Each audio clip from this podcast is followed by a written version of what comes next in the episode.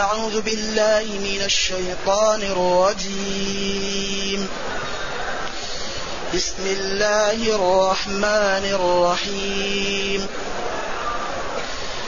وإذ قال ربك للملائكة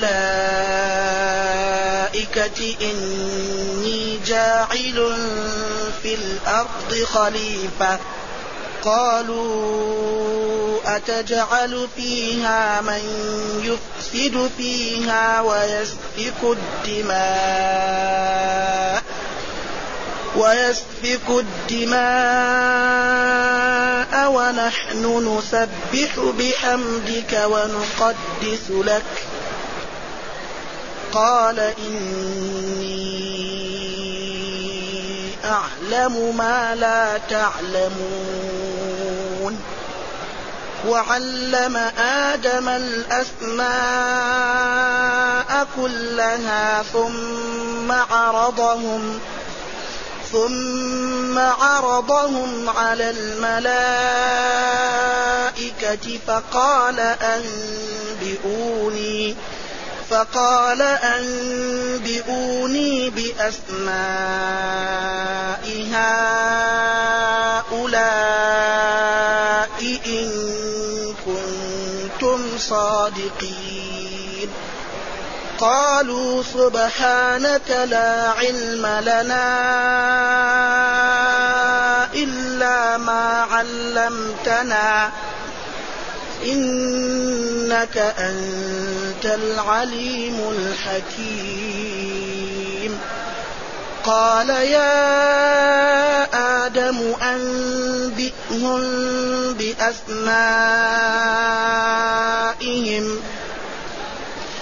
فلما أنبأهم بأسمائهم قال ألم أقل لكم قال ألم أقل لكم إني أعلم غيب السماوات والأرض وأعلم ما تبدون وأعلم ما تبدون وما كنتم تكتمون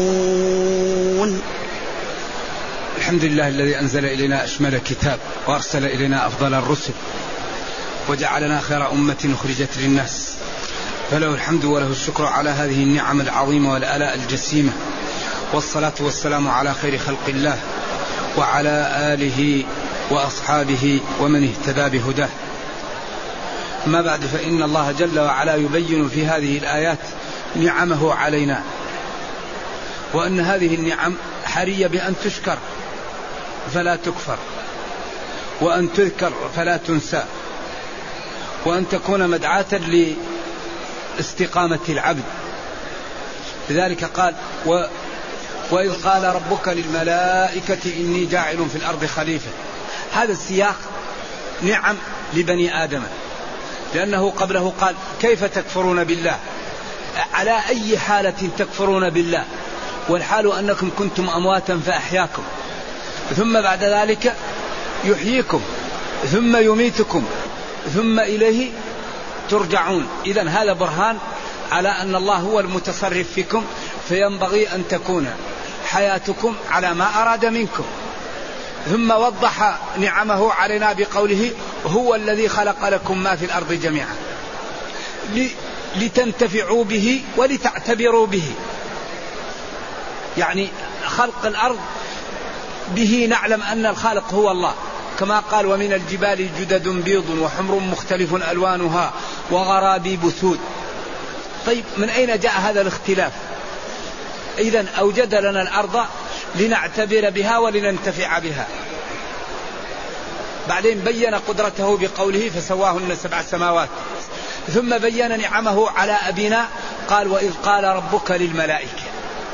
إذا هذه نعم متصلة ببعض. إذ ظرف لما مضى من الزمان. وإذا ظرف لما يستقبل من الزمان. وإذا جاء بعدها الماضي قلب إذا إلى المضي. وإذا جاء بعد إذ المضارع قبل قلبها إلى المضارعة وقد تتعاور إذ وإذا فقد تأتي إذ للمستقبل وقد تأتي إذا للماضي ولكن السياق هو الذي يبين. فإذ ظرف لما مضى من الزمان وتلزم الإضافة إلى الجمل. إذا وإذ وحيث هذه ظروف ملازمة الإضافة إلى الجمل لا تضاف إلى المفرد. وما قاله بعض العلماء أن إذ هنا زائدة محجوج بأن الأسماء لا تزاد. وإنما الذي يزاد هو الحروف. لأن اللغة العربية تتكون من ثلاث كلمات. كل اللغة بفروعها تتكون من ثلاث كلمات. اسم وفعل وحرف. فالاسم منقسم إلى ثلاثة أقسام. قسم متمكن أمكن وقسم متمكن لا أمكن وقسم ممنوع من الصرف مبني. إذا الأسماء ثلاثة أنواع. نوع منصرف مثل رجل وزيد وجبل وشجر. تظهر عليه الحركات الثلاثة. وقسم تظهر عليها الرفعة والنصب ولا يظهر عليه الجر. وهو الممنوع من الصرف. وجر بالفتحة ما لا ينصرف. وموانع الصرف تسعة. وقسم مبني وهو الذي يلزم حالة واحدة والمبنيات ستة أبواب وكل منحصر في الشبه. كل بناء موجود سببه شبه الاسم بالحرف شبه مدني والاسم منه معرب ومبني لشبه من الحروف مدني إذا الأسماء منقسمة إلى اسم وفعل وحرف والأفعال منقسمة إلى مضارع وأمر وماضي والحروف منقسمة إلى حرف خاص بالأسماء وحرف خاص بالأفعال وحرف مشترك بينهما. إذا ثلاثة في ثلاثة كم؟ تسعة كلمات. ف ف ف فالأفعال والأسماء لا تزاد وإنما الذي يزاد الحروف. إذا قالوا وإذ قال ربك قالوا وقال ربك قالوا هذا لا يصح لأن إذ ظرف والظرف اسم والأسماء لا تزاد وإنما الذي يزاد ويكون للتأكيد هي الحروف كقوله ما جاءنا من بشير فقالوا هذه من للزيادة ولتأكيد النفي وليس لها محل أما الأسماء والأفعال لا تزاد. إذا يقول جل وعلا واذكر وقت قول ربك للملائكة اسجدوا لي و... قال ربك إني جاعل في الأرض واذكر وقول ربك للملائكة إني جاعل في الأرض خليفة. إني يعني الياء لله لأن الله تعالى هو المتصرف في الكون ولا يقع شيء إلا بإرادته. لذلك من الحماقة أن لا يكون العاقل علاقته بالله على ما أراد الله. إذا وإذ قال ربك للملائكة إذ قال اذكر وقت قول ربك والرب هو السيد والمالك والمدبر. الرب هو السيد والمالك والمدبر والخالق. رب البيت الذي أدبره.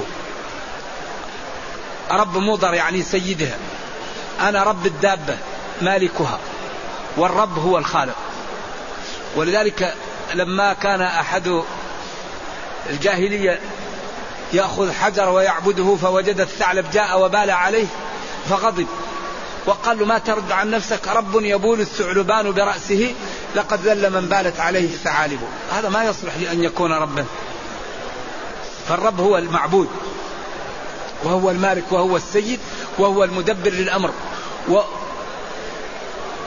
ومشتق من التربية. ومنه الرب. الرب الذي يوضع في العكة. العكة تعرفونها؟ ماعون ماذا؟ ماعون السمن. السمن الماعون الذي يوضع فيه السمن يسمى العكة. والماعون الذي يوضع فيه الماء يسمى القربة. والماعون الذي يوضع فيه الحليب يسمى الشكوى. ولذلك العرب عندها توسع في, في, في العبارات. فالرب هو الذي يوضع في في ماعون السمن ليجعل السمن جيد ومنه التربية ومنه يربيه لأن يربي أحدكم فلوه يعني ولد آه، الفرس أو فلوه. يربيه يعني يعالجه حتى يكبر ومنه المربية التي تعالج الطفل. نعم. إذا وإذ قال ربك أي موجدك وخالقك وسيدك للملائكة جمع ملك. والملك قيل أعجمي وقيل مشتق من الألكة وهي أو المألكة وهي الرسالة لأن الله يرسلهم. إني أي الله جاعل خالق أو مصير في الأرض خليفة يعني راسل فيها. خليفة فعيلة بمعنى فاعلة. وفعيلة تأتي بمعنى فاعلة وتأتي بمعنى مفعول والسياق هو الذي يبين. قالوا أي الملائكة. أتجعل فيها؟ أي تجعل فيها؟ أي في الأرض؟ من يفسد فيها؟ أتجعل فيها؟ ويسفك الدماء. والحال أننا نحن نسبح بحمدك ونقدس لك. قال الله للملائكة إني أعلم ما لا تعلمون. وهنا وقفة لأقوال المفسرين في هذا القول. هل الملائكة قالوا ذلك بوحي؟ أو قالوه بشيء رأوه في اللوح المحفوظ أو قالوه قياسا على الجن الذين كانوا على الكرة الأرضية قبل أن تأخذهم الملائكة وتطردهم إلى جزائر البحر لأن الأرض قبل بني آدم كان سكانها الجن. أقوال للعلماء. أو يكون الملائكة عام يقصد به من؟ واحد أو بعض كإبليس مثلا. لأن إبليس هذا عياذا بالله دخله الكبر. يقال إنه كان هو خازن سماء الدنيا. وأنه كان على نوع من العبادة عجيب فقال لن يخلق الله خلقا أكرم مني.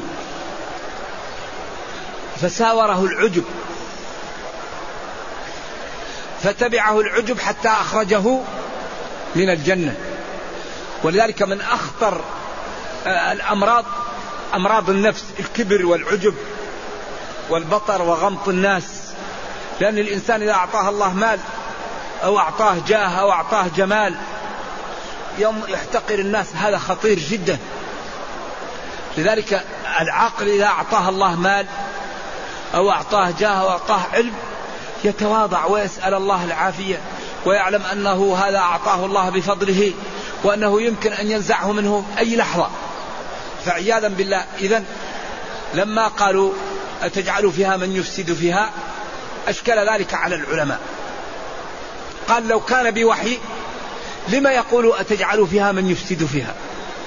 وإذا كان بغير وحي الملائكة عباد مكرمون لا يسألون هذه الأسئلة. إذا الآية فيها نوع إشكال وأحسن ما يقال أن الله تعالى أخبرهم بجانب من العلم ولم يخبرهم بالجانب الثاني. فسألوا عما علموا استنكارا على أولئك الذين يفسدون في الأرض. وجهلوا أن بعض بني آدم يكونون رسلا وأولياء وصلحاء ويعملون الخير ويكونون من أهل الجنة. فأنكروا ما علموا وسكتوا وسكتوا عما جهلوا. فقال الله لهم إني أعلم ما لا تعلمون.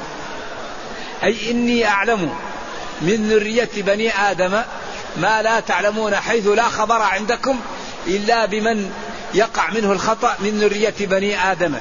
أما الجانب المشرق من هذا لم يكن لكم علم به وذلك علمه عند من؟ عند الله. وكان سؤالهم سؤال مستفسر ومنكر على بني آدم ما يقع منه.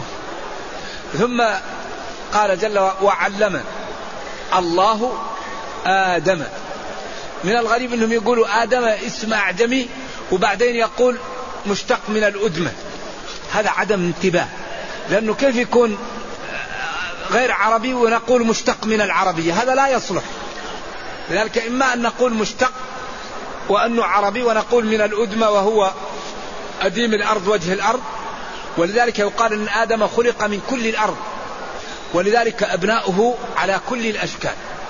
فيهم الطيب وفيهم البطال وفيهم الأحمر والأبيض والأخضر على أشكال الأرض. ولذلك قالوا لما كان الرجل مخلوق من الأرض وهو آدم أصبح أبناؤه لا يفكرون إلا في الأرض. الرجل يفكر في الأرض. يسافر يأتي بالمال يزرع يحفر يبني. والمرأة لما خلقت من الرجل كان تفكير المرأة دائما في الرجل. وكل شيء يعود إلى أصله. المرأة دائما لا تفكر إلا في الرجل. والرجل دائما لا يفكر إلا في الأرض لأنه خلق من الأرض. يسافر يبني يزرع يبيع يمشي لأنه خلق منها. وكل شيء يحن إلى أصله. إذا يقول جل وعلا وعلم آدم. الأسماء هنا الاسم والفعل والحرف. لأن الاسم اسم. والفعل اسم والحرف اسم. لكن قسمنا الأسماء إلى هذه الأقسام لتتمايز. أو علمه الأسماء كلها أسماء الجبال والأنهار والدواب والأشجار حتى ما يقع للإنسان في نفسه. ثم عرضهم المسميات وغلب العاقل لأنه أشرف. لأن لو لم يغلب العاقل لقال لا ثم عرضها أو عرضهن. لأن الجموع أصلا كلها مؤنثة كل جمع مؤنث. ولو كان مذكر ولذلك الشاعر يلغز بهذا ويقول إن قومي تجمعوا وبقتلي تحدثوا. لا أبالي بجمعهم كل جمع مؤنث. يعني يغمز في لأن الجموع يمكن تقول حضرت المسلمون وحضرت الرجال. كل جمع يمكن يؤنث. نعم. ثم عرضهم هنا غلب العقلاء لأنهم هم اللي يقال لهم هم وهم اللي يؤتى بهم للضمير. الواو وهم الذين يجمعون. تقول الحاضرون وحضرهم وحضروا. هذا واو العقلاء. فلما كان هؤلاء المسميات فيهم عاقل وغير عاقل غلب العاقل فجمعه جمع العقلاء. هذا المقصود بالتغليب هنا. ثم عرضهم. أي هذه المسميات على الملائكة. فقال أنبئوني على سبيل التعجيز وعلى سبيل اللوم لقولهم أتجعل فيها من يفسد فيها. هنا قالوا سبحانك تنزيها لك لا علم لنا. ما عندنا علم إلا ما علمتنا. إنك أنت العليم بنياتنا. وبما في قلوبنا. إنك أنت الحكيم الذي تضع الأمور في مواضعها. ولذلك العبد ينبغي أن يطمئن ما دام ربه عليما وحكيما فإذا عمل الخير سيعطيه الأجر المناسب ولن يضيع أجر من أحسن عملا. ولكن كما ذكرت المعوقات الأربعة هي التي تمنع المسلم من العمل وهي من يذكرها لي؟ المال والنفس والشيطان والناس. هذه الأربعة هي المعوقات عن العمل. الذي يعيق عن العمل الشيطان. النفس إن النفس لأمارة إن الشيطان لكم. والناس شياطين الإنس. ليش تعطي مالك؟ لما لا تتصدق تضيع مالك يا أخي؟ أترك مالك لليوم الأسود. أو أترك مالك لأن تحتاج إليه. فيمنع. ويأتيك ويقول لك فلان لا يحترمك لازم تأدبه فلان تعطيه دائما وهو لا يشكر نعمتك فيجعلك تمتنع من الخير. والشياطين يزين لك الشهوة ويأتوك بالشبه. هذه الأربعة هي اللي تعوق المسلم عن الله. إذا يقول جل وعلا إني أعلم غيب السماوات والأرض. لا قبل هذه الآية؟ قال سبحانك لا علم لنا إلا قالت الملائكة تنزيها لك لا علم لنا. إلا ما علمتنا. لا علم لنا أصلا لأن لا إذا ركبت مع لا تنفي الحقيقة. لذلك تقول لا رجل في الدار ولا رجل في الدار. ما الفرق بين التعبيرين؟ لا رجل في الدار تنفي إن الدار ما فيها أي رجل. لكن تقول لا رجل في الدار بل رجال أو رجلان. فإذا نفيت وجعلتها مثل ليس تنفي رجل واحد. لكن يمكن يكون فيها رجال. لكن إذا قلت لا رجل في الدار يعني انتفى كل أي رجل أن يكون في الدار. لا واحد ولا اثنين ولا ثلاثة. اذا إذا قال لا ريب فيه نوع الريب لا يمكن أن يكون في القرآن. إذا لا إذا ركبت مع ما بعدها تنفي الحقيقة. يقال لا التي لنفي الجنس. أما لا النافية تنفي الوحدة بس. ونحن في حاجة إلى فهم اللغة العربية لفهم كتاب ربنا وشريعته. لأنها نزلت آه، بلسان عربي مبين والذي لا يعرف العربية يكون فهمه ناقصا لهذه الشريعة. قالوا لا علم لنا إلا ما علمتنا. استثناء إلا العلم الذي تعلمنا إياه. إنك أنت يا ربنا العليم بنياتنا الذي تضع الأمور في مواضعها. قال الله لهم يا آدم أنبئهم بأسمائهم. هذا فلان وهذا فلان وهذا اسمه كذا وهذا اسمه فلما أنبأهم بأسمائهم قال ألم أقل لكم إني أنا الله أعلم غيب السماوات والأرض؟ ولذلك خلقت خلقا أكرم علي منكم وأعطيته من العلم أكار مما عندكم. فلا حق لكم أن تقولوا أتجعل فيها من يفسد فيها؟ وأنا سأجعل فيها من يصلح فيها. وما كنتم تكتمون. قال العلماء وأعلم ما تبدون أيوة وأعلم ما تبدون وهو قولكم أتجعل فيها من يفسد فيها؟ وما كنتم تكتمون وهو ما وقع في إبليس من العجب بنفسه. ولذلك لما جاءت نقطة الصفر أظهر مكامن النفوس. ولذلك مهما تكن عند امرئ من خليقة ولو خالها تخفى على الناس تعلمي كل إناء بالذي فيه ينضح. قال له تكلم لأراك. لأن الإنسان إذا تكلم كلامه يسفر عما في ضميره. فالذي كتمه أبداه عند نقطة الصفر لما قال الله للملائكة وإذ قلنا للملائكة اسجدوا لآدم أبى.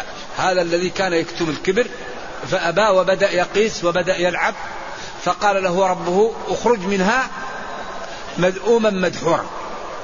فهناك علم كرم ربه قال ربي أنظرني إلى يوم يبعثون.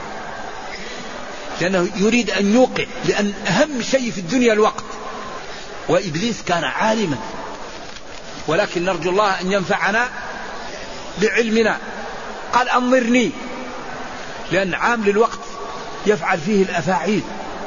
قال إنك من المنظرين. بعدين قال في الآية الأخرى فبعزتك لأغوينهم. لا سنأخذ حقي منهم.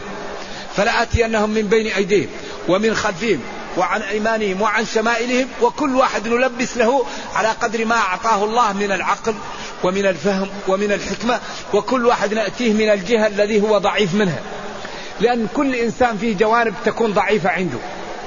في واحد يكون جيد شجاع وكريم لكن إذا جاءت الشهوة إيش؟ يضعف. في واحد يكون كريم ويتمسك من شهوته لكن إذا جاء للأعداء يجبن. في واحد كريم. و و و و ولكن لا يتحمل أي كلام. ما يتحمل. إذا قيل له أي شيء يغضب. وفي واحد يكون شجاع. ويكون يتمسك من نزوته. لكن إذا جاء المال يضعف. إذا الناس كل واحد تكون عنده مواهب وتكون عنده جوانب عنده فيها بلادة. لذلك العاقل ينبغي أن ينمي فيه المواهب وجوانب الضعف أن يكملها بالعلم وبالممارسة وبالتجربة. ذلك هذا دين دين عجيب الإسلام إذا قال له ربه اخرج منها عياذا بالله. إذا لأنه كان يكتم في قلبه الحسد فلما قال قال أنا خير منه. قال العلماء أول من قاس القياس الفاسد من؟ إبليس. لأن الله قال اسجدوا وهو قاس وقال أنا خير منه. طيب كيف أنا خير منه القياس من شروطه ماذا فقد النص. لأن لا يقاس إلا عند فقد النص. لأن القياس هو إلحاق النظير بالنظير. قال العلماء إن مسائل الناس لا تنتهي والكتاب والسنة يتناهيان فوضعت النصوص في قوالب يلحق بها غيرها. ولذلك لما جاء الأعرابي يتهم زوجه اتهام غير مباشر. وقال إن زوجي ولدت غلاما أسود. فالنبي صلى الله عليه وسلم قال له هل لك من إبل؟ قال نعم. قال ما ألوانها؟ قال حمر. قال هل فيها من أورق؟ يعني لونه يخالف. قال نعم. قال له من أين جاء لهذه الواحدة الورق؟ قال لعل عرقا نزعه. قال له الولد لعل عرقا نزعه. كيف؟ فرح. مر الإعرابي فهمها فهم تام وبقي مبسوط. لعل عرقا نزعه قال لعل عرقا نزعه. أصل وفرع وعلة وحكم والحديث الصحيح. أركان القياس الأربعة. وقال فاعتبروا يا أولي الأبصار. وقال له لا تبع الرطب بالتمر. قال له أي أي أينقص؟ قال له نعم. قال له لا إذن. أرأيت على إن كان على أبيك كنت قاضيته قال نعم. قال فدين الله أحق بالقضاء. إذا الشريعة معللة وجاءت لمنافع الناس ولمصالحها ولكن لا بد مما لا من أن يعطيها الإنسان الوقت ليفهمها. إذا قال وأعلم ما تبدون وهو قولكم أتجعل فيها وما كنتم تكتمون وهو ما أضمر إبليس وهو قوله لن يخلق الله خلقا أكرم عليه مني. فبين الله تعالى ما أبدوه وما أكتموه وبين أنه خلق آدم وهو أعطاه من الفضل ما لم يعطي له. واختلف العلماء. هل الأفضل الملائكة أو بني آدم؟ قال العلماء رسل. من بني آدم أفضل من رسل الملائكة. وسائر الملائكة أفضل من بني آدم الآخرون. ومنهم من قال الملائكة أفضل ومنهم من قال بنو آدم أفضل ومنهم من فصل. نعم. وقد تكلم العلماء على هذا في قوله تلك الرسل. فضلنا بعضهم على بعض منهم من كلم الله.